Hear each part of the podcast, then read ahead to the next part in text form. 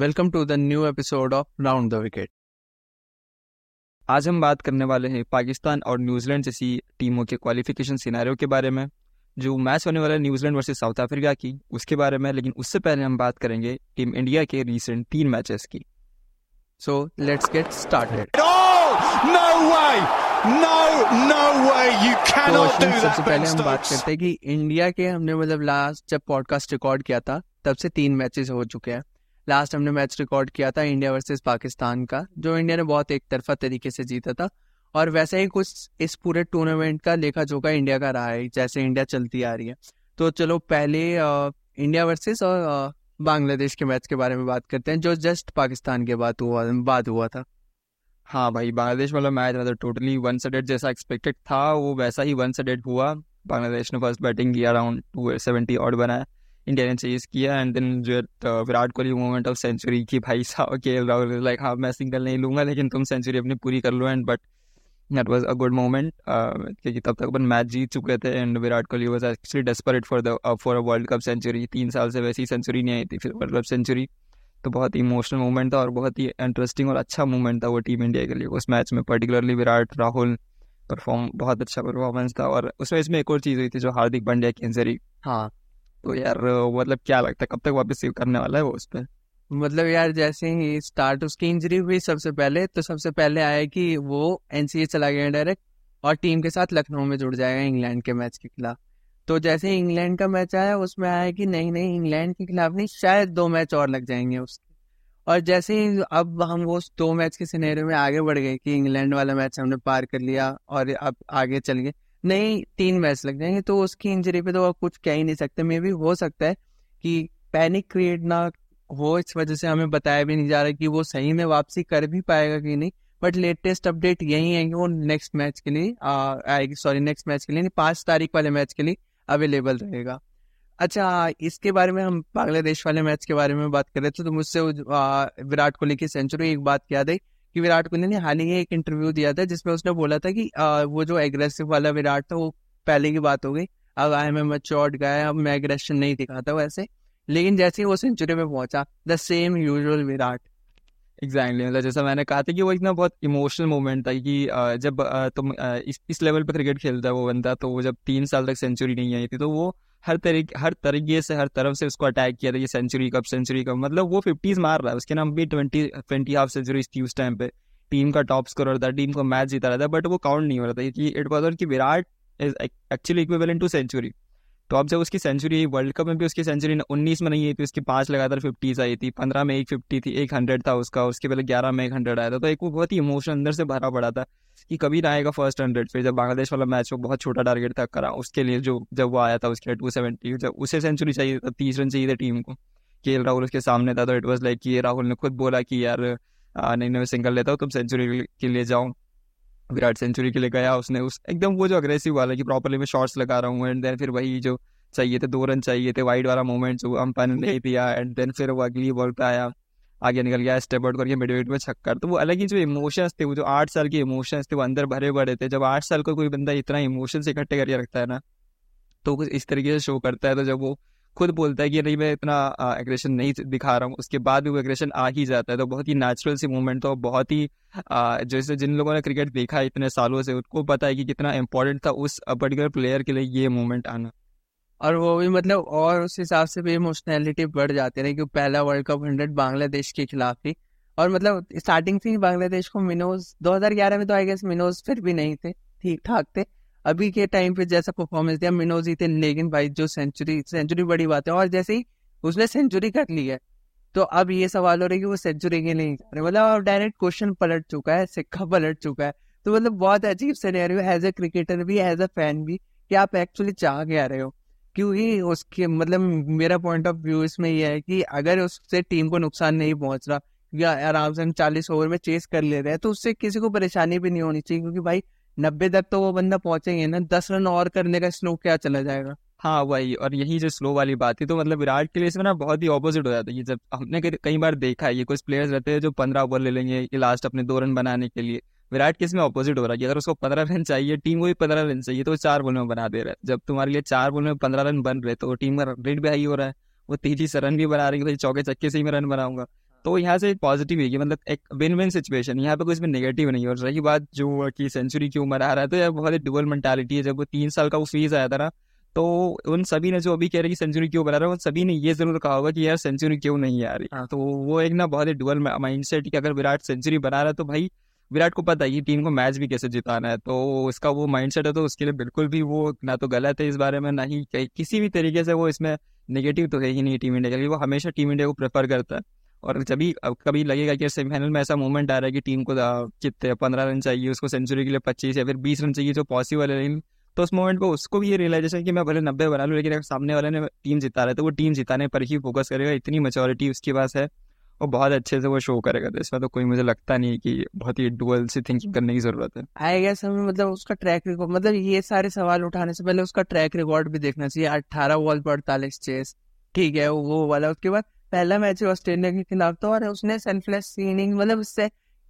Team game में individual run के तहत जीता जाता है। तो मतलब मेरे क्या सेल्फलेस इसमें क्या होता है, आप अपने अप्रोच से आते हो और उससे खेलते हो। तो मतलब इसमें सेल्फलेस बहुत ऑब्जेक्टिव वर्ड है कि अगर रोहित ने अप्रोच अपनाई है कि वो तेज ही खेलेगा, तो उससे वो दो साल से फेल भी हो रहा था, उसने गाली भी खाई उसके लिए, लेकिन उसने वो कंटिन्यू रखा और अब उसे सेल्फलेस का टैग अब मिला है। मतलब तो फैंस वाला जो सिनेरियो, जो टैग देना टैग लेना, आज तक वो जो हमने ट्रेंड देखा क्या चल रहा है आज तक ट्विटर पे, तो फैंस वाला सिनेरियो तो बहुत ही खराब है। मतलब ये तो बहुत डुअल मेंटालिटी। हाँ वही, मतलब वो मेंटालिटी वही, मतलब एकदम ही जो वो था आर्टिकल ही मतलब बहुत ही खराब था जब उन्होंने लिखा था कि मतलब रोहित साइड रोहित साइड रखा था एक साइड सेंचुरी। मतलब भाई रोहित के नाम सात वर्ल्ड कप सेंचुरी से, क्या बात कर रहे हो तुम।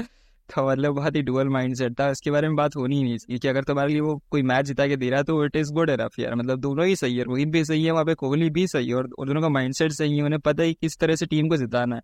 तो both are playing actually good और वो टीम के लिए बहुत ही अच्छा है। तो आई गेस अब इस मैच से अगले मैच के बारे में चलते, क्योंकि बांग्लादेश के खिलाफ बहुत छोटा मैच था और बहुत मजा भी नहीं आया उसमें। एक उसके बारे में अब अगला मैच था न्यूजीलैंड के साथ। दोनों इस पॉइंट ऑफ टाइम तक दोनों टीमों ने चार चार मैच खेल लिए थे, दोनों अनडिफिटेड थी, one of the best teams, two of the best team of the tournament. जब वो दोनों आमने सामने सामने तो बहुत सारी एंटिसिपेशन थी, तो उस एंटिसिपेशन क्या एंटिसिपेशन कन्वर्ट हुई कथनी और करनी वाला जो काम कहते हैं उसमें। हाँ मतलब जैसे न्यूजीलैंड से जो स्टार्ट किया था कॉनवे का जो फर्स्ट विकेट हुआ था, उसके बाद जब जब रचिन एंड जो डेरिल मिचेल का पार्टनरशिप बिल्ड हो रहा था, वहाँ से इट वाज था कि यार न्यूजीलैंड में एक दम है अलग ही, कि मतलब वहाँ पे वो कोलैप्स नहीं हो रहे। उस मोमेंट पे था कि वो कोलैप्स हो सकते थे कि विलियम भी आउट हो गया, दो विकेट हो गए उनके, लेकिन वहाँ पे जो आया तो रचिन रविंद्र रचिन का एक कैच छूटा था, लेकिन उसके बाद उसने उसको पूरा कैपिटलाइज किया, उसको पूरा स्कोर किया। फिर डेरिल मिचेल भी आया, किस तरीके से उन्होंने कुलदीप को अटैक किया, सबसे बड़ा पॉइंट था उनका कुलदीप को अटैक करना है वहाँ पे। तो कुलदीप जो मतलब अभी तक जितने भी मैचेस हुए न्यूजीलैंड को छोड़ के हर मैच में उसको है कि कोई पढ़ नहीं पा रहा, लेकिन न्यूजीलैंड वो आया कि जब रचिन रविंद्र स्टेप आउट करके मार रहा है, डेरिल मिचेल देखते हैं अटैकिंग स्ट्रेटजी थी उनकी कि इसको अटैक करेंगे तो बाकी टीम पर असर पड़ेगा। तो उसने अटैक तो किया, कुलदीप का फॉर्म भी खराब हुआ, उसके पाँच ओवर खराब रहे थे, लेकिन उसका जो एक चीज़ था ना कि टीम पर असर नहीं पड़ा। शमी क्योंकि आया था हार्दिक की जगह पे, देन फिर वो टेस्ट में जो अपन ने किया टीम इंडिया ने, वो बहुत ही ज़्यादा इंप्रेसिव था क्योंकि वहाँ से टीम बहुत आसानी से three thirty three hundred cross कर सकते थे, लेकिन वही जो अपन ने डेथ बॉलिंग जो अपन मास्टर कर जा रहे कर जा रहे इस पूरे टूर्नामेंट में, हाँ। वो बहुत ही इंप्रेसिव था। शमी के पांच विकेट, कुलदीप ने जो लास्ट में बॉलिंग किया उसके रन बहुत बहुत पिटा था, वो पांच में फिफ्टी टू के आसपास थे, दस के बाद सेवेंटी थ्री हो गई वही। तो वो इतना इंप्रेसिव बॉलिंग था उसका, मुझे तो जब मैं उसको देख रहा था, उसने लास्ट में ग्लेन फिलिप्स का विकेट लिया था, तो मुझे लग रहा था इसका एक और ओवर होना चाहिए था सिर्फ डेथ के लिए। तो इतना ज्यादा उसने इम्प्रूव उसी फेज में इम्प्रूव कर लिया था। बुमराह तो नहीं भाई, अपने लेजेंड बहुत ही टॉप क्लास डालते ही, तो बहुत इंपॉर्टेंट थी अपनी बॉलिंग उस मोमेंट पे, ये जो टू सेवेंटी थ्री पे रोकना वहाँ पे। बट तो यहाँ पे जैसे और इस मैच में सबसे बड़ा जो भारत के लिए, इंडिया के लिए जो भी पॉजिटिव पॉइंट था वो शमी की वापसी थी, क्योंकि आप बैलेंस ढूंढ रहे हो और आप ऐसा बैलेंस ढूंढ रहे, मतलब अब हमारे पास ऑप्शन ये थे कि हम छः टोटल बैट्समैन ले जाएं, स्पेशलिस्ट बैट्समैन जो हमारे बॉलिंग कर ही नहीं सकते, और पाँच हमें बॉलर ही बॉलर चाहिए हार्दिक की इंजरी की वजह से। और उसमें आके शमी ने जो परफॉर्मेंस दिया, पाँच विकेट लिए। अगर देखा जाए जो हमारी मेंटेलिटी रही थी दो हज़ार सत्रह चैंपियंस ट्रॉफी हारने के हारने के बाद, आई गेस उसी के टाइप बात बदला था कि हमें टीम में पांच स्पेशलिस्ट बैट्समैन, एक ऑलराउंडर और बाकी बॉलर खिलाने हैं ताकि हमारा बना रहे बैलेंस। और उसमें जो टेस्ट में कोलैप्स हुआ वो अश्विन का हुआ कि उसकी वजह से वो पीछे गया, और ओडीआई में सबसे बड़ा कोलैप्स शमी का हुआ। शमी ने कभी भी खराब परफॉर्मेंस नहीं दिया था, इवन वर्ल्ड कप में भी। उसके बाद भी उसने टीम ऑब्वियसली किसी को छोड़ना ही पड़ेगा, तो उसके बाद जो आके परफॉर्मेंस है, मतलब उसकी परफॉर्मेंस ने ही सब बोल दिया कि उसे आप बाहर नहीं रख सकते। और जब आप हार्दिक वापसी करेगा तो इंडिया के लिए बहुत बड़ा चैलेंज होने वाला है कि किसे बैठाया जाए। सच में मतलब हार्दिक की वापसी ना बहुत ही ज़्यादा चैलेंजिंग होगी। जब भी वापसी करना था रिपोर्ट्स की तो कह रही है पाँच कुछ कह रही रिपोर्ट्स की सेमीफाइनल से वापसी करेगा, तो मतलब कभी भी वापसी करे जल्दी वापसी करेगी, क्योंकि सच में वो बहुत ज़्यादा इंपॉर्टेंट प्लेयर है टीम के लिए। कि वो हेडेक है जो रोहित शर्मा के लिए, लेकिन वो शायद बहुत अच्छा रहेगा उस मोमेंट के कि क्या रहेगा। कमिंग बैक टू शमी यार, मतलब Shami is actually performer. Shikhar Dhawan ICC tournament batter of ICC tournament, Shami is proving out to a bowler of world cups, one day world cups. मतलब बहुत ज़्यादा इंप्रेसिव, पंद्रह में जब पहली बार उसने खेला बहुत इंप्रेसिव परफॉर्मेंस था। उन्नीस में भी सेम सिनेरियो था जैसा अभी चल रहा है कि भाई स्टार्ट स्टार्टिंग के मैचेस नहीं खेल रहा उस टाइम, भुवी एंड बुमराह खेल रहे, दोनों अच्छे बॉलर उस टाइम पे। अभी सिराज एंड बुमराह खेल रहे थे, सिराज भी भाई वर्ल्ड नंबर टू है अगर तो, तो बहुत अच्छा परफॉर्म किया है तुमने, तो सिराज एंड फिर बुमराह खेल रहा है। उसके बाद शमी जब आया तो अलग ही इंप्रेसिव परफॉर्मेंस। तो वही जैसा अभिषेक बोल रहा भाई, तो नंबर एट की जो परफॉर्मेंस है ना, नंबर एट बैटर की, तो वो वहाँ लगता है कि टीम इंडिया कहीं ना कहीं नंबर एट बैटर पे ही जो सबसे ज़्यादा कर नहीं पाती, क्योंकि जब ऐसी सिचुएशन आती है जैसे इंग्लैंड के खिलाफ बैटिंग का हुआ था, तो इट वाज लाइक कि यार वो नंबर एट जैसे ही विकेट गिरा रविंद्र जडेजा का, तो इट वाज लाइक कि वो दिमाग में था कि ये लोग दस रन के अंदर ऑल आउट हो जाएंगे, और तो नहीं हुआ, वो बहुत अच्छी चीज़ है। लेकिन एक दिमाग में था कि कहीं ना कहीं यार अगर सूर्या नहीं है फिर सामने, तो कहीं ना कहीं ऑल आउट की वो थिंकिंग आई गई थी, ये अभी गए अभी गए अभी गए ऐसा मोमेंट। बट ऐसा वो नंबर एट की थिंकिंग बहुत ज़्यादा ज़रूरी है। जब यहाँ पर शार्दुल रहता है या अश्विन रहता है तो एक दिमाग में ये तो रहता है कि हाँ ये संभल की बैटिंग कर सकता है, तो वो शमी कुछ गलत नहीं कर रहा है अपने एस्पेक्ट, बट उसकी बस यही कमजोरी है कि वो जो बैटिंग वाला उसका एस्पेक्ट हो रहा है वो उतना अच्छा बाकी के मुकाबले नहीं कर पाता है। शायद बॉलर हो गया उसका बैटिंग ना कर बना सबसे बड़ा मिस आउट करने का रीज़न है, और मतलब बहुत ही आयरॉनिकल रीज़न है वैसे। लेकिन इस मैच में जब आप सेकेंड इनिंग की तरफ चलते, जब हमारी बैटिंग आई तो उसमें क्या कुछ रहा, हाँ सेकंड इनिंग्स अगेन देन फिर वो रोहित शर्मा इसमें बहुत अच्छा खेला, मतलब प्रॉपरली जो रोहित गिल ने जो स्टार्ट किया था इसमें से पर्टिकुलरली बहुत इंपॉर्टेंट स्टार्ट था वो दोनों का, क्योंकि ट्रेंट बोल्ट वही लहरा रही थी, कहते मैट हेनरी की बहुत ही लहरा रही थी। हम शर्मा इकलौता जो डे नाइट मैच खेला गया था वहाँ पे पहला चार में से तीन का, और जो बहुत ही लहरा रही थी उसमें शाम का माहौल था और एकदम यार ये रोहित शर्मा स्टेप आउट करके चल रहा है, शुभमन गिल भी स्टेप आउट करके जो स्टार्टिंग का दस ओवर का फेज उन्होंने निकाला था वो बहुत क्रूशियल फेज था, क्योंकि वही विकेट गिरते अपने, और उसके बाद फिर गिल आउट हुआ एंड देन फिर वो शर्मा आउट हुआ। लेकिन वो तब तक अपना काम कर चुके थे, वो बहुत ही इंपॉर्टेंट पार्टनरशिप जो अराउंड सेवेंटी की थी वहाँ से अगेन विराट कोहली आया एंड देन फिर श्रेयस अय्यर को बहुत पॉजिटिव लग रहा था। फिर वो बीच में दस मिनट का जो ड्यू जो फॉग वाला गैप हाँ। था उसके बाद फिर श्रेयस अय्यर थोड़ा सा फॉर्म डिप हो गया कि जैसे थोड़ा सा कुछ हुआ, क्योंकि वो तब तक नौ बॉल पे इक्कीस के आसपास अराउंड रन बना चुका था। फिर आया फिर वो तैंतीस पे आउट हो गया, अगेन शॉर्ट बॉल पे आउट हुआ और तो बेटर लग रहा है लेकिन आउट शॉर्ट बॉल पर ही हो रहा। फिर उसके बाद केएल राहुल खेला, KL and Kohli again played, फिर कुछ देर खेले, कोहली खेले जा रहा है एक एंड पे, फिर KL all over sudden out हो गया स्टैप आउट करने में मिचेल सेंटर का एलबीडब्ल्यू। फिर उसके बाद सूर्या का रन आउट वो बहुत शॉकिंग था, क्योंकि उस टाइम क्योंकि तब तक उस पर किसी को भरोसा नहीं था, क्योंकि वो लग रहा था कि यार बहुत इमैच्योर है वनडे के हिसाब से। फिर Jadeja and Jadeja actually showed कि यार उसकी बैटिंग जो सबसे बड़ा पॉजिटिव उस मैच में थी ना, शमी के साथ जडेजा की बैटिंग में थी। बस कोहली परफॉर्म कर रहा है, बाकी प्लेयर्स भी परफॉर्म कर रहे हैं, बट जडेजा ने जिस तरीके से बैटिंग परफॉर्म किया वो पार्टनरशिप बहुत क्रूशियल थी। मतलब लास्ट टाइम में हमने यही जो बात की थी कि शायद से हमारे सारे बॉक्स से टिक हो गए हैं जडेजा की बैटिंग को छोड़ के, और वो भी उस मैच में टिक हो गया। और उसके बाद हमारे बेंच स्ट्रेंथ भी चेक हो गई और हमारे ये बॉक्स भी टिक हो गए, मतलब इस मैच से भी हम बहुत सारे पॉजिटिव लेके गए। और इस मैच से सिर्फ एक ही अनडिफिटेड टीम आगे चली, तो वो थी इंडिया। अभी भी अनडिफिटेड है, पाँच में से पाँच मैच जीते, अब छः में से छः हो चुके हैं। तो छठवें मैच की तरफ चलते हैं या फिर और कोई पॉजिटिव है इस मैच में? जस्ट एक और पॉजिटिव था जब कोहली जब नाइन्टी फाइव पे आउट हो गया था, इट वाज इतना हार्ड ब्रेकिंग मोमेंट था। मतलब यार वो मोमेंट ऐसा था कि पाँच रन चाहिए, मतलब पहले तो ओवर में सात रन चाहिए थे, उसे भी सात चाहिए थे, दो रन लिए उसने भाग के, फिर पाँच रन चाहिए थे। इट वाज लाइक सबको लगे मार देगा मार देगा, और जैसे बैट इतने स्लोअर बॉल डाला फुलर लेंथ में हवा में शॉट गिरा सब इतना लाइक सेंचुरी एंड देन फिर like oh deep it now Phillips catch. वो वाला ना वो एक वायरल मीम है कि क्या आवाज आई है बोलने से, क्या आवाज आई है, अच्छी नहीं थी इतनी शायद तो ऐसा मोमेंट हो गया था कुछ। मैं तो हेडिंग तैयार हम तो हेडिंग तैयार करके बैठे थे, सौ शतक वतक जो भी था हेडिंग वैसे टाइप के। लेकिन फिर डिसअपॉइंटमेंट, फिर हमारे सारा इंट्रो चेंज हुआ कि नहीं यार इससे तो नहीं ले सकते अब। तो उसके बाद इस मैच में यही था और वो छक्के के लिए गया ऑब्वियसली। तो आगे चलते हैं नेक्स्ट मैच की तरफ। अगला मैच था इंडिया वर्सेस इंग्लैंड, मतलब बहुत एंटिसिपेशन इंग्लैंड की, और इसमें पूरे टूर्नामेंट में इंग्लैंड ने जो गंदा परफॉर्मेंस दिया है वो टॉप मतलब दस टीम की अगर टेबल है तो वो ग्यारहवें नंबर पे होना डिजर्व करती है। सच मतलब as a defending champion worst defending champion ever, मतलब beat T twenty world cup और बीट वनडे वर्ल्ड कप और beat ICC champions trophy, worst है ये, सबसे घटिया परफॉर्मेंस है अब तक। इतना घटिया मतलब देखा ही नहीं है यार, मतलब कुछ भी परफॉर्मेंस है। पहले तो तुम बॉलर्स लेके नहीं आए ढंग के, फिर तुम्हारे पास बॉलर्स नहीं थे, उसके बाद तुम बैटिंग के दम पे, तुम बैटिंग में भी कोलैप्स कर रहे हो यार, कैसे कर सकते हो तुम। मतलब जब इंडिया का मैच हुआ two twenty nine all out two two two two twenty nine पे नौ wicket, it's actually a good bowling bowling bowling effort from their team. फिर लेकिन जब बैटिंग की बात है तो one twenty nine all out, मतलब भाई क्या है, तुम्हारे पास ग्यारह नंबर तक बैटिंग वाले एकदम प्लेयर्स है। मार्को वुड आता है जो फिफ्टी मार चुका था साउथ अफ्रीका के खिलाफ, आदिल रशीद, डेविड विली, बहुत बहुत ज़्यादा ही स्ट्रॉन्ग बैटिंग लाइनअप है। लेकिन बैटिंग में ये पूरे टूर्नामेंट में इन लोगों ने जो परफॉर्मेंस है, इनका बैटिंग ही डिप किया है, शायद तीन बार टू हंड्रेड के अंदर ऑल आउट हुए, ये तो बहुत ही खराब परफॉर्मेंस था। मेरे को तो ऐसा फील हो रहा है कि मैं इसमें ऐड करूं कि मैं ना कहता था अश्विन वाला से दे रहा हूं, मैंने पहले बोला था ये नहीं इंडिया पिचेस पे लेके बैस बहुत सारा टूटेगा, ये तो ओडिया है भाई, जब दूसरे दिन बॉल घूमेगी अहमदाबाद में टेस्ट में क्या होगा। सच में यार, मतलब वहाँ तो इतना क्लियर इंडिया के इंडिया का माइंडसेट इंडियन कंडीशंस में क्लियर सेना कंट्रीज को लेकर के, भाई तुमको हम देंगे स्पिन ट्रैक, तुमको खेलते आती है स्पिन तो खेल के दिखाओ, तुम्हारे पास स्पिन बॉलर्स है तो स्पिन करा के दिखाओ। और बहुत ही एकदम ही ठीक सी चीज़ है ना यार, मतलब एकदम ऑस्ट्रेलिया जा रहे हो तो तुमको बाउंसी विकेट्स मिल रहे हैं, इंग्लैंड जा रहे हो तो वहाँ पे जब बैसबॉल अप्रोच नहीं था तुम स्विंगिंग विकेट्स दे देते ना यार, मतलब तब तो कोई नहीं कहता था कि यार नहीं यार इंग्लैंड चैलेंजिंग कंडीशंस नहीं है, वहाँ भी बॉलर्स के लिए ही था, पेस बॉलर्स के लिए था।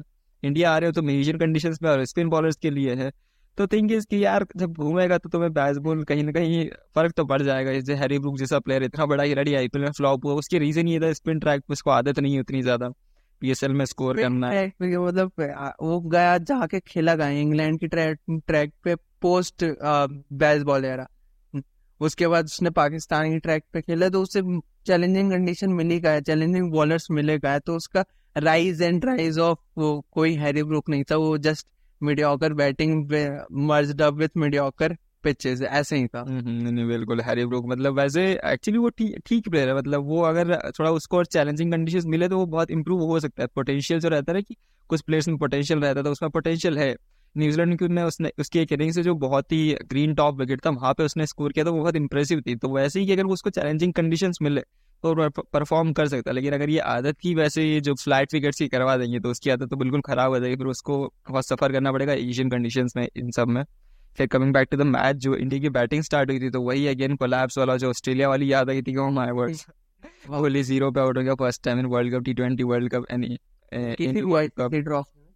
चैंपियंस ट्रॉफी में श्रीलंका के खिलाफ। तो उसके बाद फिर यहाँ पे वर्ल्ड कप में फर्स्ट टाइम हुआ, उसके बाद जो डक हुआ उसका, शुभमन गिल भी बहुत ही इन फिंगर में बॉल बोल्ड हो गया, मतलब श्रेया से ये बोल्ड हो गया। देन फिर जो केएल एंड रोहित की पार्टनरशिप, रोहित यार एक्चुअली मतलब समटाइम्स बहुत चैलेंजिंग विकेट्स रहता है ना, कभी कभी बहुत अच्छा खेल जाता है, वो बहुत एक्चुअली अच्छा मच्योर मच्योर बैट्समैन, बहुत अडेप्टिव लगने लगता है अचानक, मतलब लगता नहीं कि इतना अडेप्ट कर सकता है जिस हिसाब से उसने अप्रोच अपनाई थी, और अचानक से अडेप्टिव। वो आई गेस वो इंग्लैंड का टेस्ट मैच था, इंग्लैंड में जो उसने बहुत ही पांचवें स्टंप चौथे स्टंप की बॉल छोड़ छोड़ के रन बनाए थे, और इस पिच पे मतलब उसने बीच में चेंज कर लिया कि नहीं यार इस पे तो बाहर नहीं मार सकता, तो थोड़ा चिप इन करके खेलते, उसको बहुत सारे शॉट चिप इन। नहीं नहीं एक्चुअली रोहित एक्चुअली मतलब दो तीन इनिंग्स जब उसने खेली ना कल जो, तो सत्तासी के बाद मुझे दो तीन इनिंग्स याद है कि जो अभी नागपुर में इंडिया ऑस्ट्रेलिया टेस्ट मैच हुआ था, फर्स्ट टाइम जो फर्स्ट मैच में उसने सेंचुरी मारी थी, बाकी सारे प्लेयर्स फ्लॉप थे क्योंकि वो स्पिन इतना हो रहा था, वहाँ उसकी सेंचुरी बहुत ज़्यादा क्रूशियल थी। उसके बाद फिर इंग्लैंड से तूने बताया अभी कि वो लास्ट इनिंग्स में सेंचुरी आई थी उसकी, और वो बहुत बहुत क्रूशियल अडाप्टिव अडाप्टिवनेस उसकी सच में बहुत ज़्यादा अच्छी है, जो बहुत ही ज़्यादा टीम को फ़ायदा पहुँच रही है, बहुत अच्छी चीज़ है। यहाँ पर रोहित खेला, वहाँ से के एल खेला, के एल के साथ जो उसकी पार्टनरशिप तो बहुत क्रूशियल पार्टनरशिप, तो उस पार्टनरशिप ने एटलीस्ट इतना तो बिल्ड कर दिया कि हम एक डिफेंडिंग टोटल पर जा सकते हैं। वहाँ से देन फिर रोहित खेला, एटीसन अनफॉर्चुनेट था कि एटीसन आउट हो गया, वो लेग स्पिन समझ के खेला था बट वो गुगली थी एंड देन कैच हो गया और बाहर ही जाती वो भी। फिर सूर्यकुमार एक्चुअली सूर्यकुमार का भी यहाँ पे जो पॉजिटिव निकला कि वो ऐसा लग रहा था कि चैलेंजिंग विकेट स्वीप ही आता है उसे, लेकिन जब इस मोमेंट में खेला वो बहुत एकदम बहुत बहुत टू बी ऑनेस्ट बहुत डबल पिच्ड इस पे था कि किसी का बहुत बाउंस हो रहा है, किसी का बहुत दब रहा है, बहुत ज़्यादा ब्रेक कर जा रहे हैं, ये बहुत ज़्यादा मतलब चैलेंजिंग विकेट था। यहाँ पे सूर्यकुमार ने फोर्टी नाइन बहुत क्रूशियल फोर्टी नाइन थे, उसके स्कोर से टीम टू हंड्रेड के पार पहुंची। फिर टेल एंडर्स का जो मूवमेंट था कि बुमराह एंड शामी खेल, शामी तो फिर उतना नहीं खेला, शामी एंड कुलदीप खेल रहे, बुमराह एंड कुलदीप खेल रहे थे, वो बहुत अच्छा मूवमेंट था। हाँ तो बहुत ही अच्छे शॉट थे, बुमराह में इंटेंट दिखता है, वो बैटिंग टाइम अब दिखने लगा है कि यार चलो मैं भले उतना अच्छे शॉट्स नहीं आ रहे मेरे, तो नहीं खेलूंगा, लेकिन वो इंटेंट दिखता था कि मैं रन बना दूंगा कहीं, मैं दिखने में भले ही प्लीजिंग ना हो लेकिन मेरे बल्ले से बॉल टच हो जाती है।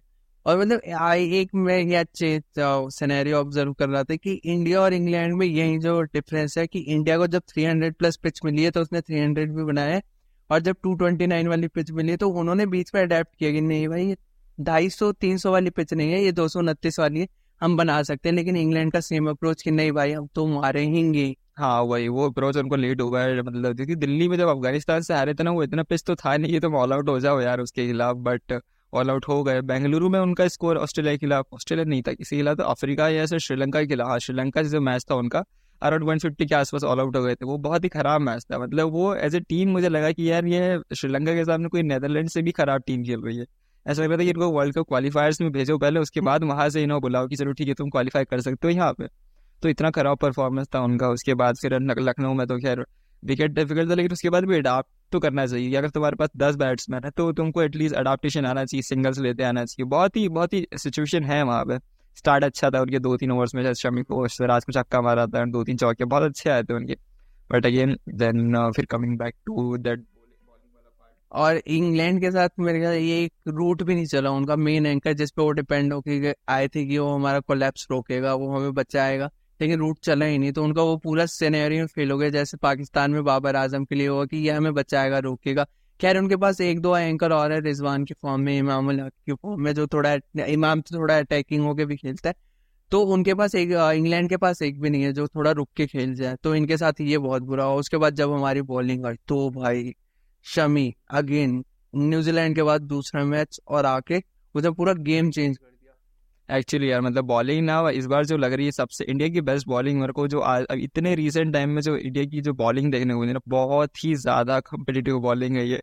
ये बॉलिंग को देख के मेरे को कॉन्फिडेंस पहले लग रहा था कि यार इंडिया शायद अगर India versus Australia semifinal Mumbai में होगा तो बहुत मुश्किल होगा, लेकिन अब मेरे को लग रहा है कि यार अब चांसेस कर हाँ अब चांसेस थोड़े से फिफ्टी फिफ्टी हो जा रहे हैं। मतलब Australia actually a good batting unit, उसके बाद बहुत ही अच्छी बैटिंग लाइनअप है, लेकिन अब मेरे को लग रहा है कि यार पहले लग रहा था कि यार इंडिया मुंबई में हार सकती है ऑस्ट्रेलिया से अगर हुआ तो अगर हुआ तो अगर अब मेरे को बॉलिंग देख के लग रहा है कि यार अगर शमी एंड बुमराह एंड अगर सिराज भी उस मोमेंट पे आ जाए, फिर कुलदीप खेल रहा है एक साइड पे, जडेजा खेल रहा है, तो कहीं ना कहीं इतना तो है कि यार ये उतना स्कोर नहीं बनने देंगे जितना कि एकदम ही बना ही ना पाओगे, लाइक चार सौ साढ़े तीन सौ के पार इतना मार दिया कि तुम बना ही नहीं पाओगे। तो इतना तो है कि ये लोग उतना बनाने नहीं देंगे। अगर फर्स्ट बॉलिंग आ गई, अगर सेकंड बैटिंग आ गई, तो इतना तो है कि अगर इंडिया ने थोड़ा डिफेंडिंग टोटल थोड़ा अराउंड थ्री फिफ्टी के आसपास दे दिया तो ये लोग डिफेंड कर जाएंगे। तो इतना कॉन्फिडेंस दिया है उसने। बुमराह का जो फिफ्थ ओवर था उसने फर्स्ट ओवर जो अपना डेविड मलान को बोल्ड किया, इनसाइड एज लग के गई थी। फिर जो सेकंड मोमेंट था ना, जैसे ही रूट आउट था वो फुलर लेट डाली, एकदम एकदम इन स्विंग करे और डेप इन करी, और वो लगते से ही पता था कि आउट है। अपील किया श्योर कि आउट है, आउट है, मोड़ के देखेंगे, हाँ जरूरत ही नहीं थी, मतलब आउट है। उसके बाद भी शमी का अगला, और शमी ने जो स्ट्रेस को सेट अप, इतना प्यारा सेटअप था यार, वो फेंके जा रहा फेंके जा रहा फेंके जा रहा out swinger out swinger out swinger बाउंसरी। उसके बाद जो उसने डाली वो इतना वो इतना एकदम लग रहा था कि यार बोल्ड ही होगा, वो तड़प रहा था अंदर से कि यार उसके पैर भागे जा रहा भागे जा रहा इधर से उधर। जैसे कि एंकर की बात की तो स्टोक्स भी समटाइम्स एंकर परफॉर्म करता है इनके लिए, जब रूट नहीं खेलता है तो तो स्टोक्स का दोनों तरफ से खेल लेता है, लेकिन ज़्यादातर वो एंकर परफॉर्मेंस ही उसकी मैंने देखी है। हाँ ओडीआई इसमें, टी ट्वेंटी आई इसमें भी कई बार, T twenty world cup finals. तो उसका मतलब ये है कि एंकर ये भी एक प्लेयर है जो खेल सकता है, बट बहुत ही तड़प रहा है वो अंदर से, क्योंकि वो ना मैच एक्सपीरियंस कम है टू बी ऑनेस्ट। जब उसको कहूँ तो जब वो एकदम से वापस लाना, फिर मैच एक्सपीरियंस होना बहुत बहुत ही ज़रूरी हो जाता है कि तुम वनडे खेलो वनडे खेलो। टी ट्वेंटी की इंसान खेल लेता है, उससे पता रहता है कि मुझे तेज़ ही खेलना है, वहाँ पे कोई दूसरा थाट प्रोसेस नहीं है।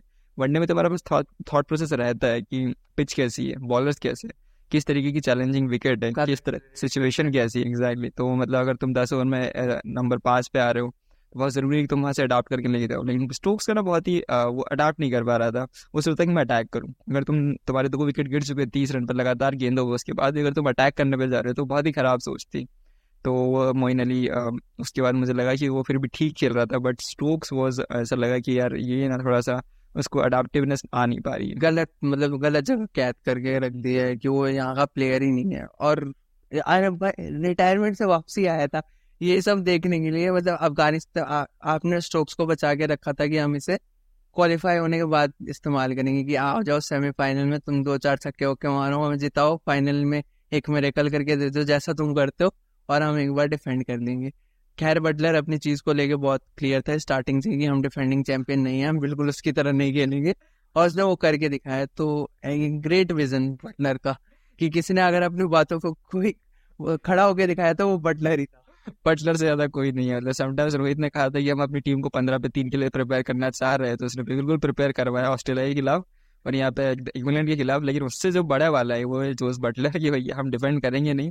और बटलर से याद है जो बटलर को जो बॉल डली थी कुलदीप की, भाई एकदम ही ड्रीम डलर। कुलदीप जैसी तीन गेंद याद याद आती है जो, तो बाबर आजम बहुत फेमस है, एक एडन बालाक्रम को इसी सेम बॉल डाली थी उसने, एकदम ही इसी तरीके से उसको बोल्ड किया था और अब जाके बटलर याद आता है। एकदम ही जो वो एकदम ही मोमेंट्स है यार ये ना कि बॉल मोमेंट्स से कैप्चर किए जाते हैं। लाइक जैसे उन्नीस में था कि बाबर आजम को बोल्ड करना, जडेजा का वो कैच जो जैसन रॉयगढ़ इसमें चल, तो बेन स्टोक्स का कैच था जो बहुत ही फेमस है। तो कुछ मोमेंट्स ना बहुत ही यादगार है, तो याद रह जाते हैं। और जैसे कार्लोस ब्रेथवेट का वो छक्का जो होते होते रह गया और पाँच रन से हार गई थी वो वेस्ट इंडीज, भाई साहब। तो ऐसे कुछ मोमेंट्स ना बहुत ही ज़्यादा रहते हैं। वैसे ही कुलदीप यादव का मोमेंट था, जैसे शमी का वो मोमेंट था स्टोक्स को बोल्ड करना, वैसे कुलदीप यादव का मोमेंट था, डेविड विली का वो मोमेंट था कोहली को आउट कर पाना उस सेटअप के साथ। तो बहुत मोमेंट्स थे, तो कुलदीप वाला ये मोमेंट बहुत ही एपिक मोमेंट था। क्या ड्रीम, एक्चुअली ये dream delivery for spinner, China one bowler के लिए बहुत ड्रीम डिलीवरी थी वो, किसी भी बॉलर के लिए, मतलब डिफेंस के बीच से निकल जाना प्रॉपर यार। मतलब बटलर एकदम ही सोच रहा था कि वो गेंद सीधी आएगी, वो या तो गूगली के लिए खेला था या फिर एक फ्लैटर बन के लिए खेला था, लेकिन वो वहाँ से टर्न हुई, लेग स्पिन हुई चाइनामैन वाली, एकदम प्रॉपर टर्न और ऑफ स्टंप उड़ा के ले गए। वो इतना प्रॉपर डिलीवरी थी, बहुत सुपर। और मतलब कुलदीप के साथ सबसे अच्छी बात हुई ये हुई है कि उसने स्पीड चेंज करना सीख लिया है। उसके मैं एक इंटरव्यू पढ़ रहा था, इंटरव्यू था एक्सपर्ट, मतलब कुछ एक हिस्सा मैं सिर्फ मैंने पढ़ा था, पूरा पढ़ा भी नहीं था। उसमें ये था कुलदीप ने अच्छा परफॉर्मेंस किया था, उसके अगले दिन का इंटरव्यू था कि जब मैं खराब दौर से गुजर रहा था सब मुझे कह रहे थे कि तुम अपनी स्पीड पे काम करो, स्पीड पे काम करो, कोई मुझे आगे ये नहीं बता रहा था कि मैं कैसे काम करूँ, हमें कोई तो बता दो। तो वो बात कर रहा था। हाँ बिल्कुल बिल्कुल, मतलब बहुत ज्यादा इंप्रूव। उन्नीस ही था जब वर्ल्ड कप के बाद ही उसका जो प्रॉपर डाउनफॉल स्टार्ट हुआ था, उसे टीम से बाहर कर दिया गया था ये परफॉर्मेंस, क्योंकि टीम ना उस वक्त सेम इशू ना एक्चुअली टीम के साथ हमेशा नंबर एट का ही रहा है कि नंबर एट पे बैटिंग कौन करेगा। तब चहल और कुलदीप दोनों थे, तो उस टाइम जैसे ही नंबर एट बैटिंग का सवाल आया तो लाइक कुलदीप की बैटिंग, और मतलब उस टाइम कुलदीप की बॉलिंग की वजह से उसे हटाया गया थी, चहल के कंपेरिजन में थोड़ी सी कम थी, तो कुलदीप को हटा दिया गया, चहल को ऐसा प्योर बॉलर रखा गया नंबर एट पे। फिर वही अगेन एक्सपेरिमेंट चलते रहे, शार्दुल नंबर ग्यारह है, वही तो प्रॉपर वही एक्सपेरिमेंट। और जब इस बार की वर्ल्ड कप की बात आई तो इस बार था कि चहल और कुलदीप के मुकाबले कौन, तो वही कि कुलदीप बेटर है तो कुलदीप को रख लिया है चहल। वही जो सेम सिनारियो कुलदीप के साथ हुआ था वही इस बार चहल के साथ हुआ। एंड कुलदीप एक्चुअली बहुत ज़्यादा बेहतर बॉलर है, जो सिचुएशन की बात आती है कंडीशंस, इंडियन कंडीशंस के हिसाब से बहुत ही बेहतर बॉलर है वो, और उसका होना टीम इंडिया के लिए बहुत ही ज़्यादा गेम चेंजिंग इफेक्ट डालता है, एक्सपेक्टर इफेक्ट डालता है। और बहुत ही जितने जो विकेट टेकिंग एबिलिटी है, बुमराह में एबिलिटी है, इसमें कुलदीप में एबिलिटी है, और हार्दिक में समटाइम्स की क्रूशियल पार्टनरशिप ब्रेक करने वाली एबिलिटी है, तो वो बहुत ही ज़्यादा ज़रूरी है इतने इन इन जैसे बॉलर्स के लिए। और ठीक है, अब मतलब अगले टॉपिक की तरफ चलते हैं। मेरे ख्याल से अगली चीज़ के बारे में बात करना बेहद अहम हो गया है कि क्वालिफिकेशन सिनेरियोज क्या बनते हैं। तो अगर पॉइंट्स टेबल की बात की जाए अभी तो सबने छः छः मैच खेल लिए हैं, सिर्फ पाकिस्तान और बांग्लादेश को छोड़ के उन दोनों ने सात सात मैच खेले हैं। और बांग्लादेश मैच से पूरी तरह टूर्नामेंट से पूरी तरह बाहर हो चुकी है, तो और एक लौती ऑफिशियल टीम है, पता नहीं एक लौती क्यों है, क्योंकि मेरे को तो बहुत सारी एक दो और दिख रही है, लेकिन एक लौती ऑफिशियल टीम है जो ऑफिशियल सॉरी एक लौती टीम है जो ऑफिशियली टूर्नामेंट से बाहर हो गई है।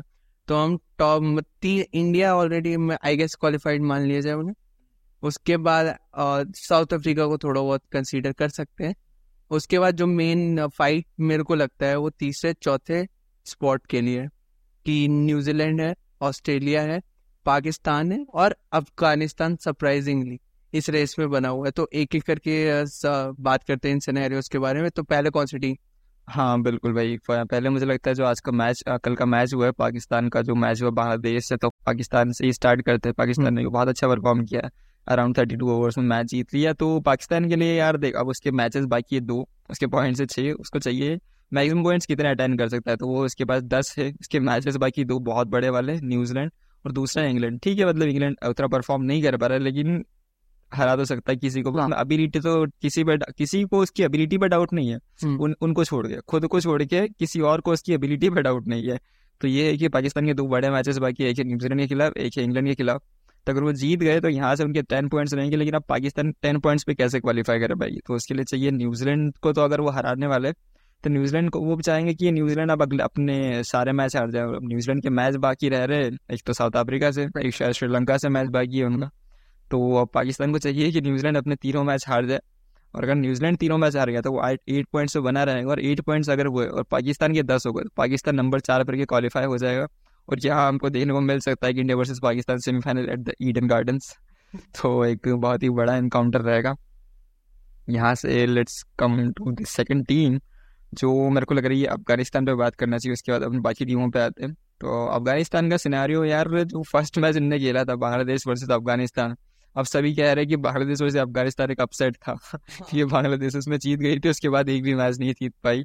तो और अफगानिस्तान ने तीन वर्ल्ड चैंपियंस को ये हरा दिया है, तो अब अफगानिस्तान के जो मैचेस एकदम ही क्लियर सिचुएशन उनके सामने एक नीदरलैंड के खिलाफ बाकी है, ये मान लो वो जीत गए, उनके हो गए आठ पॉइंट्स यहाँ से, तो आठ पॉइंट्स वो न्यूजीलैंड के इक्वल कर जाएंगे। अब उनके पास उसके पास से दो मैचेस जो दो बड़े मैचेस है, वो एक ऑस्ट्रेलिया, ऑस्ट्रेलिया लगता नहीं कभी मीनोस से हारता है, बहुत ही rare rare of the rarest moment, Zimbabwe से एक दो बार हारा है वो, बट एकदम बहुत रेयर मोमेंट हो जाते हैं। उसके बाद है साउथ अफ्रीका जो बहुत ही ड्रीम परफॉर्म कर रहा है अपना, लेकिन साउथ अफ्रीका एंड अलग ही मोमेंट, जैसा याद आता लास्ट ईयर जो टी ट्वेंटी वर्ल्ड कप चल रहा था उन्हीं की क्वालिफिकेशन थी, कोई और क्वालिफाई नहीं हो रहा था वहाँ पे, कि मतलब कि ये तो अपनी जीत से कोई और क्वालिफाई हो जाएगा, जीतो तुम तुम तुम जीतो तुम क्वालिफाई करो। नेदरलैंड से मैच था भाई, हार गए, इस बार भी हारे भी तो किससे, नेदरलैंड। और बाकी सबको ऐसा नहीं है, बाकी सबको सिर्फ हराया, बाकी सबको गेम से उठा के फेंक दिया कि तुम खेल ही नहीं रहे, हम ही है जो हम है बिल्कुल। इतना डोमिनेटिंग विन से उसकी सिर्फ पाकिस्तान वाला एक मैच था जो बहुत ही क्लोज गया था, वो actually match of the tournament हो सकता है अगर न्यूजीलैंड वाला मैच काउंट ना करें, बट वो साउथ अफ्रीका की बहुत ही डोमिनेटिंग विन है। अब उसके बाद अब एक्चुअली में जो मैच जो होने वाला है वो अहमदाबाद में होने वाला है, देखना इंपॉर्टेंट होगा कि वहाँ पे उस टाइम पिच कैसी मिल रही। नॉर्मली अहमदाबाद को अपन बैटिंग पिच मानते हैं, जहाँ पे साउथ अफ्रीका बहुत अच्छा परफॉर्म करना चाहिए वहाँ पे। तो यहाँ पे भी अगर अफगानिस्तान इन जैसे नीदरलैंड को उन्होंने हरा दिया, उसके बाद अगर इन दोनों में से एक भी मैच जीत गए तो उनके पास दस पॉइंट के साथ पाकिस्तान को लीफ रॉक करके एंड सेमीफाइनल क्वालिफिकेशन में बहुत अच्छा चांस है कि उनको तीन में से दो मैचेस जीतने हैं, और एक तो उनके पास पॉसिबिलिटी है नीदरलैंड्स को हराएंगे। अब एक उनको फिर से एक और एक या तो वर्ल्ड चैंपियंस को हरा दे पाँच बार के, या फिर साउथ अफ्रीका को हरा दे, तो उनके पास जो बेस्ट अपॉर्चुनिटी रहे। तो और तो बहुत मुश्किल मैचेस होने वाले, ऑस्ट्रेलिया से वानखेड़े मुंबई में खेलने वाले, बैटिंग पिच है अहमदाबाद में, साउथ अफ्रीका दोनों बहुत ही बैटिंग पिच, और अफगानिस्तान की अभी भी मुझे लगता है कि बैटिंग उतनी ताकत नहीं है। उन्होंने दो बहुत अच्छे चेजेस किए हैं पाकिस्तान के खिलाफ, बहुत मच्योर्ड इनिंग्स थी वो दोनों, मतलब जितने भी प्लेयर्स थे उसमें शामिल, और उसके बाद जो भी वाला चेज था बांग्लादेश के खिलाफ बहुत ही, मतलब श्रीलंका श्रीलंका के खिलाफ बहुत ही इंपॉर्टेंट चेजेस थे वो दोनों। तो लेट्स सी अगर यहाँ से दो मैचेस जीत गए तो दस पॉइंट के साथ क्वालिफिकेशन चांस में बने रहेंगे, और अगर उन्होंने दो मैच ऑलरेडी जिता रहे तो तीसरा भी जिता ही सकते हैं। अगर ऑस्ट्रेलिया को अगर नीदरलैंड्स को हराने के बाद ऑस्ट्रेलिया को हरा देती तो आई गेस साउथ अफ्रीका को हराना ज़्यादा मुश्किल होगा नहीं उस कॉन्फिडेंस के साथ, क्योंकि at the end of the day cricket में कॉन्फिडेंस बहुत मैटर करता है कि आप किस रिदम से आ रहे हो, आप किस किन मैच कौन से मैचेस जीत के आ रहे हो। वैसे ही नीदरलैंड्स के साथ देखा, क्योंकि उन्होंने दो मैच जीत लिए उसी रिदम की वजह से। अफगानिस्तान एक बार रिदम में आई तो उसके बाद उसने श्रीलंका को हराया, पाकिस्तान को हराया और न्यूज सॉरी इंग्लैंड को हराया, न्यूजीलैंड से हारी और न्यूजीलैंड से बुरा हारी। तो मतलब बहुत ही मिक्स्ड इनका परफॉर्मेंस है कि हारती है तो बुरा ही हारती है, मतलब बहुत ही एक्चुअली इनको ना समटाइम्स वही कॉन्फिडेंस की चीज़ है, मतलब तीन मैचेस जीत गए ना तो यार फिर मुझे लगता है अगर ये लोग तीन मैचेस जीत गए, ऑस्ट्रेलिया साउथ अफ्रीका को हरा दिया तो ये लोग इंडिया को भी हरा देंगे फाइनल से, और फाइनल जाके जीत भी लेंगे। Nineteen ninety six moment on repeat guys, exactly nineteen ninety six, nineteen eighty three, ये दोनों मोमेंट रिपीट हो सकते हैं अगर अगर अफगानिस्तान ने ऑस्ट्रेलिया ऑस्ट्रेलिया के बाद साउथ अफ्रीका दोनों को हरा दिया। तो इतना तो है कि अगर ये दोनों को हरा दिया तो फिर उनको कोई रोक नहीं सकता कि कोई से और टीम आ जाए उनको हरा के दिखा दे। तो बट ऑल्सो मतलब एकदम बहुत ही लॉजिकल पर्सपेक्टिव से देखें तो मतलब थोड़ा मुश्किल लगता है, और ये मुश्किल हो भी सकता है क्योंकि अफगानिस्तान ने जो एक इंग्लैंड के खिलाफ, इंग्लैंड का अपन जो परफॉर्मेंस अभी देखे तो वो एक्चुअली में बहुत ही खराब परफॉर्म कर रहे हैं। एक्चुअली में दूसरी टीम है पाकिस्तान जिसका कॉन्फिडेंस एक्चुअली में लो था, और चेन्नई के विकेट पे वो पहले से एक साइकोलॉजिकल बैरियर के साथ खेल रहे थे, यार स्पिनर्स ने हमें आउट कर दिया ऐसा वाला। और जो तीसरी टीम है श्रीलंका, तो श्रीलंका को अफगानिस्तान ऑलरेडी हरा चुका है, एक बायलैटरल सीरीज हरा चुका है और उसके एक डोमिनेटिंग परफॉर्म करता है। तो तीनों मैचेस जीते हैं, बट मतलब ये नहीं कह रहा हूँ कि अफगानिस्तान ने खराब परफॉर्म किया है फिर वो छोटी टीमों को हरा है। बहुत बड़ी टीम एक्चुअली बड़ी टीमें हैं, बट अभी जो आने वाली ये कुछ ज़्यादा ही अभी के रिसेंट पर्सपेक्टिव में इनका जो फॉर्म है, ऑस्ट्रेलिया बहुत तगड़ा लास्ट तीन मैचेस थ्री फिफ्टी प्लस, जो अनादर टीम जो इस टूर्नामेंट तीन तीन तीन थ्री फिफ्टी प्लस स्कोर लगाई है वो है साउथ अफ्रीका, बहुत चैलेंजिंग होगा। और ऊपर से ऑस्ट्रेलिया का ट्रेविस हेड भी वापस आ गया, और उसके आते ही जो टीम ने रंग बदला है, मतलब स्टार्टिंग एक प्लेयर सिर्फ मिस आउट करना और पूरी टीम इतना चेंज थी सच में भाई। मतलब ट्रेविस हेड बहुत जरूरी है, मतलब मुझे स्टार्टिंग में भी लग रहा था कि ट्रेविस हेड के लिए बहुत ज्यादा अखर रहा है इनको, क्योंकि वो अटैकिंग अप्रोच को कैरी करता है वो बंदा, वो इस अभी जो रिसेंट टाइम में जब वर्ल्ड टेस्ट चैंपियनशिप भी आई थी तो वही अटैकिंग अप्रोच कैरी कर रहा था। और अभी जो रिसेंट फॉर्म है ना, तो ऑस्ट्रेलिया का जो इतना भी रेवोल्यूशन है ना, उस वनडे में ट्रेविस हेड का बहुत ही बड़ा क्रूशियल रो, रोल प्ले किया। इसने इंडिया में इन लोगों ने टू वन से सीरीज जीती थी, तब भी उसकी बहुत इंपॉर्टेंट इनिंग्स थी, तो वो बहुत ज़्यादा ज़रूरी हो जाता है इनके लिए आ पाना। और वो ऑफ स्पिन बॉलिंग भी कर लेता है, तो बहुत ज़्यादा क्रूशियल है। अब let's come to the third team जो है अपनी न्यूजीलैंड। न्यूजीलैंड के बारे में बात करते हैं तो न्यूजीलैंड का तो बहुत अचानक से डिरेल हो गई है कहा जाए तो। इंडिया से हारने के बाद उसने लगातार मैच गंवाए हैं और अब उसे जीतने की ज़रूरत है, क्योंकि उसी के हाथ में उसका क्वालिफिकेशन। मतलब इन्हें इफ्स एंड वर्ड्स की बिल्कुल ज़रूरत नहीं है, अपने मैच आओ, जीतो, ख़त्म करो। और न्यूजीलैंड के साथ अच्छी बात यह है कि उसका लास्ट मैच श्रीलंका से है, तो उनके लिए वो बूस्टर हो सकता है कि अगर डू और डाई मैच हुआ तो उनके पास एक कॉन्फिडेंस है कि हम श्रीलंका को जाके हरा ही सकते हैं, जिसे सब मार चुके हैं। हाँ, श्रीलंका और श्रीलंका का भी अंडर एस्टिमेट नहीं करना चाहिए। बट न्यूजीलैंड के साथ में जैसे कि अच्छा पॉइंट भी श्रीलंका के साथ श्रीलंका के लिए मैच है। और एक थोड़ा खराब पॉइंट ये भी हुआ था कि जब उन्होंने फर्स्ट टाइम इंग्लैंड को हराया था, अगर वहाँ पे बड़ी बड़ी टीमों से मैचेस हो जाते हैं इनके, तो इनके लिए बेनिफिशियल रहता है कि वो ना एक पीक फॉर्म में थे उस मोमेंट पे कि यार हम वर्ल्ड चैंपियंस को हराए। और इंग्लैंड का कॉन्फिडेंस टू बी ऑनेस्ट ना स्टार्टिंग में इन्होंने ही तोड़ा है। वो इंग्लैंड उस टाइम भी थी कि माहौल है उनके पास, अगर वो एक मैच जीत जाती ना तो वो बाकी में हो सकता है कि यहाँ पे वो नंबर दस की या किसी टॉप फोर पोजीशन में रहती। लेकिन न्यूजीलैंड उनका कॉन्फिडेंस तोड़ा। फिर न्यूजीलैंड की इसलिए खराब चीज़ ये हुई कि जो उनके बाकी मैचेस हुए वो वो कि एक बांग्लादेश को हराया उनने, एक अफगानिस्तान को हराया उनने और एक नेदरलैंड्स को हराया। तो वो जो तीनों मैचेस थे जो मतलब कह सकती है बॉटम, जो भी इस मोमेंट पे जो तीनों बॉटम टीमें हैं अफगानिस्तान को छोड़ के, उनको उनके साथ उन्होंने मैच खेला। तो ये सिचुएशन मेरे को लगी कि न्यूजीलैंड के साथ थोड़ा सा एक ख़राब हो रहा, जब उनने तीन अच्छे छोटे मैचेस खेले, फिर थोड़े से लेस कॉम्पिटिटिव मैचेस खेले, फिर उनने इंडिया के खिलाफ खेला तो यार इंडिया ने उनको हरा दिया। मतलब बहुत ही अच्छा मैच था, बट ठीक है वो इंडिया ने थोड़ा कॉन्फिडेंस डाउन किया उनका। फिर ऑस्ट्रेलिया बहुत सुपर मैच था वो, क्योंकि वहाँ पे न्यूजीलैंड ने लगा कि हम थोड़ा सा रिकवर कर रहे हैं। अब उनका मैच साउथ अफ्रीका के साथ वो जो आज ही होने वाला है, तो एकदम जो क्लियर सिचुएशन क्या है कि उनके पास आठ पॉइंट्स है, तीन मैचेस बाकी है उनको।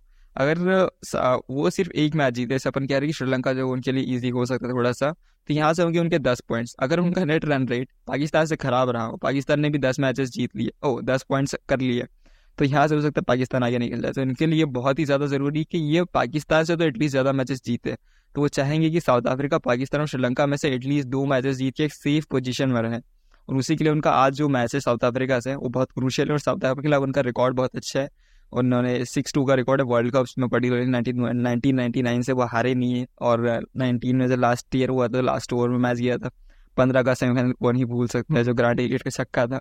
ग्यारह में क्वार्टर फाइनल हुआ था, मीरपुर में हुआ था, तो इंडिया में मैच हुआ था, वो भी बहुत ही इंटरेस्टिंग मैच था, उसमें भी न्यूजीलैंड ही जीता था। तो न्यूजीलैंड के खिलाफ उनका एक थोड़ा सा वो है कि बैरियर भी तो है कि नाइनटीन नाइंटी नाइन के बाद जीतना, हारे ही नहीं है। तो बिल्कुल जैसे इंडिया के खिलाफ भी था कि इंडिया से भी वो हारे नहीं थे। हाँ, इंग्लैंड भी इंडिया को बीस साल से लगातार हरा रही थी, तो कुछ बैरियर्स इस बार टूटे हैं। पाकिस्तान, अफगानिस्तान कभी हारे नहीं थे, इस बार हो गया।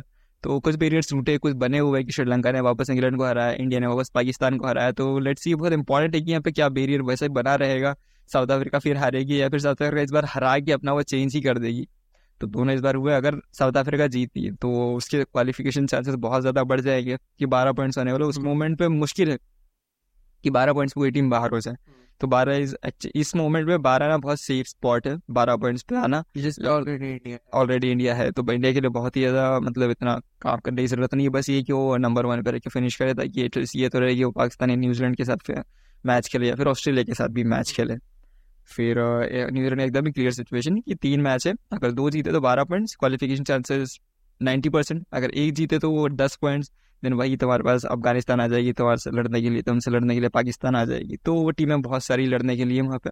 तो इससे बेटर है कि तीन में से दो मैच जीत है।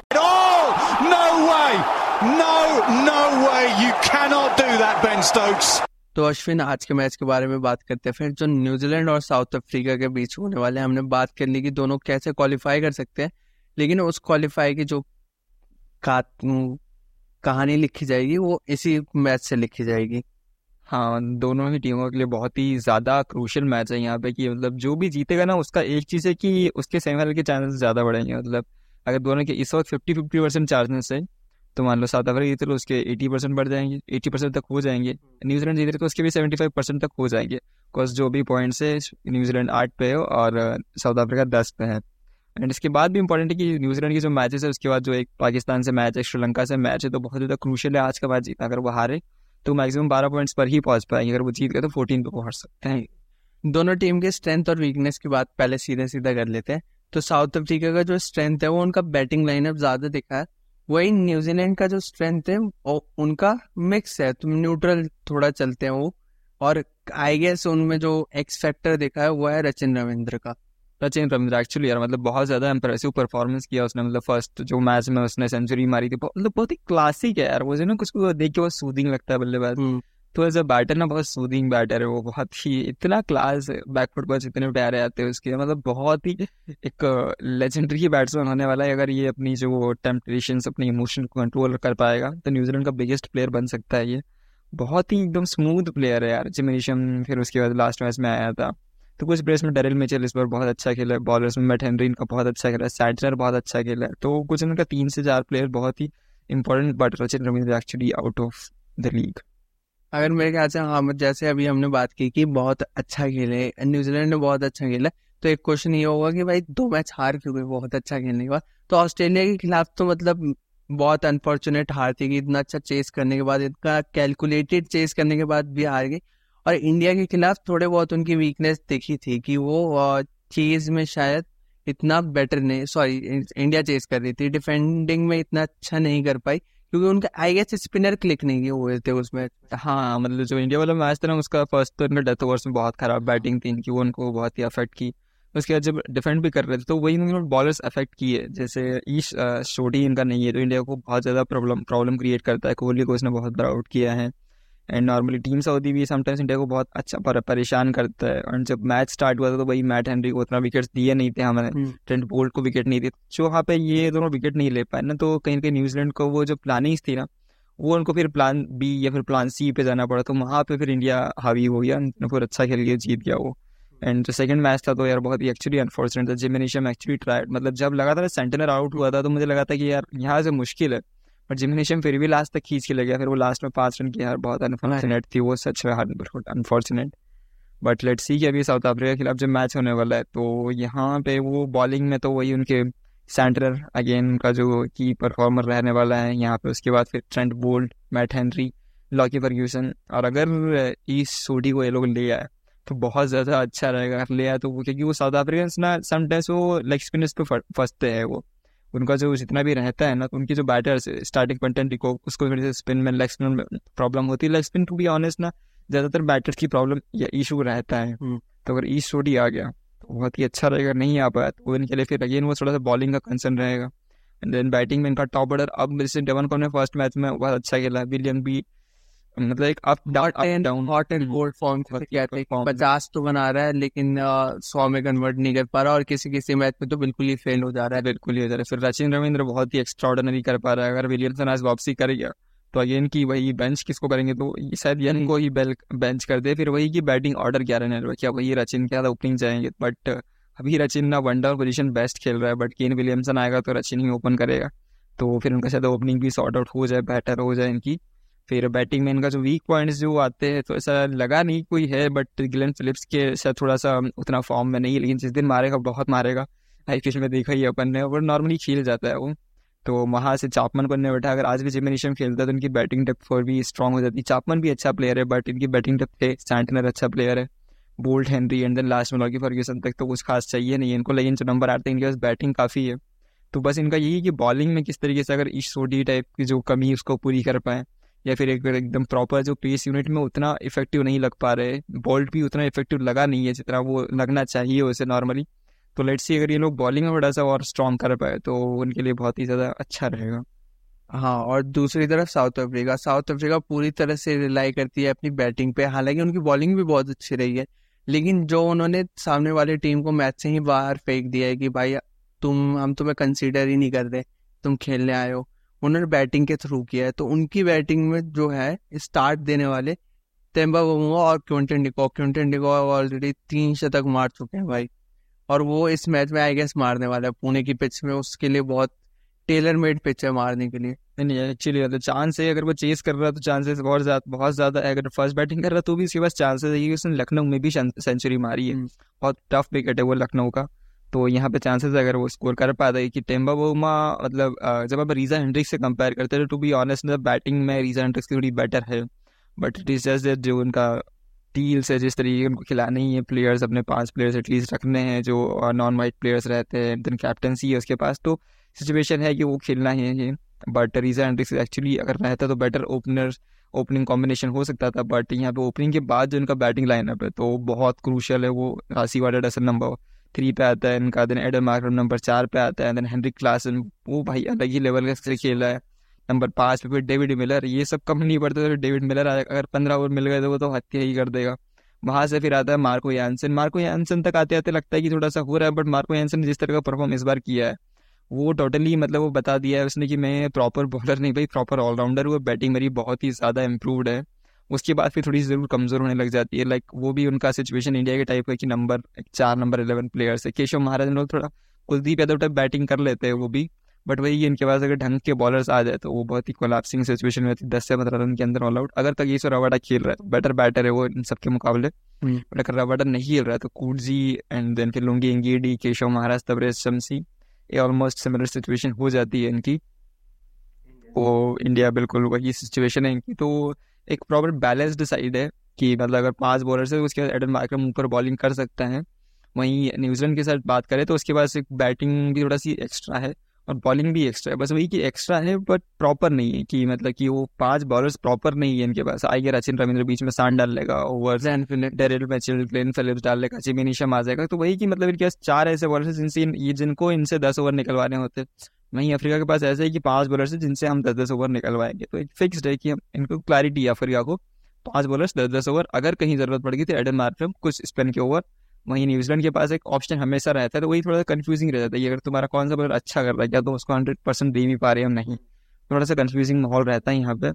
बट ओवरऑल uh, यहाँ पे साउथ अफ्रीका थोड़ी सी स्ट्रांग लग रही है। तो इस मैच में जीतने कौन वाला है यार, मतलब मुझे ज़्यादा रिकॉर्ड्स और सिचुएशन के हिसाब से लग रहा है कि साउथ अफ्रीका बैटिंग यूनिट है, बट चेजिंग उनने दो बार ट्राई किया, एक बार नेदरलैंड्स ने हरा फोर्टी थ्री रन से, दूसरी बार पाकिस्तान के खिलाफ, और वो कोलैप्स हो गया। वो पाकिस्तान की वहाँ पे कैप्टेंसी में सच कहूँ ना बहुत ख़राब थी वहाँ पे, अगर पाकिस्तान की थोड़ी बेटर कैप्टेंसी रहती जो बाबर आजम से तो वो मैच उनके हाथ का तक कहीं नहीं गया था। आई गेस थोड़े बॉलिंग भी मेरे अकॉर्डिंग खराब थी, यहाँ पर विकेट्स हिट ही नहीं, बिल्कुल बिल्कुल। तो वहाँ से मुझे लगा था ये साउथ अफ्रीका मैच वो बचा नहीं था, जब तक मार्करम खेल रहा था तो उनका मैच था, मार्करम के बाद वो मैच पाकिस्तान का हो गया था कि पाकिस्तान वहाँ से हारना हारना तो पाकिस्तान के हाथ में था और वो कर वो कर दिया उन लोगों ने। तो ये चीज़ है कि साउथ अफ्रीका मेरे को लगा हमेशा ही चेज में बिखरा है। पुणे की जो पिच है वहाँ पर फर्स्ट बैटिंग में टीम टू फिफ्टी के आसपास बना पा रही है, तो अगर साउथ अफ्रीका ने फर्स्ट बैटिंग भी की और उन्होंने स्कोर अगर पिच वैसा ही बिहेव की जो फर्स्ट टू मैचेस में किया है तो ये around three hundred all out हो जाएंगे और न्यूजीलैंड चेज कर जाएगा। तो मेरा वोट न्यूजीलैंड से जा रहा है अभी। हाँ, मैं थोड़ा लक चाहता हूँ कि साउथ अफ्रीका चेस कर जाए और चेस करते हुए नहीं जीते, पहले पहले बैटिंग करते हुए ना, तो मैं साउथ अफ्रीका की साइड जा रहा हूँ। तो इसके साथ ही ये वाला एपिसोड ख़त्म करते हैं और अगली बार से कंसिस्टेंसी बनाए रखने की कोशिश करेंगे। मिलते हैं नेक्स्ट एपिसोड में राउंड द विकेट पर।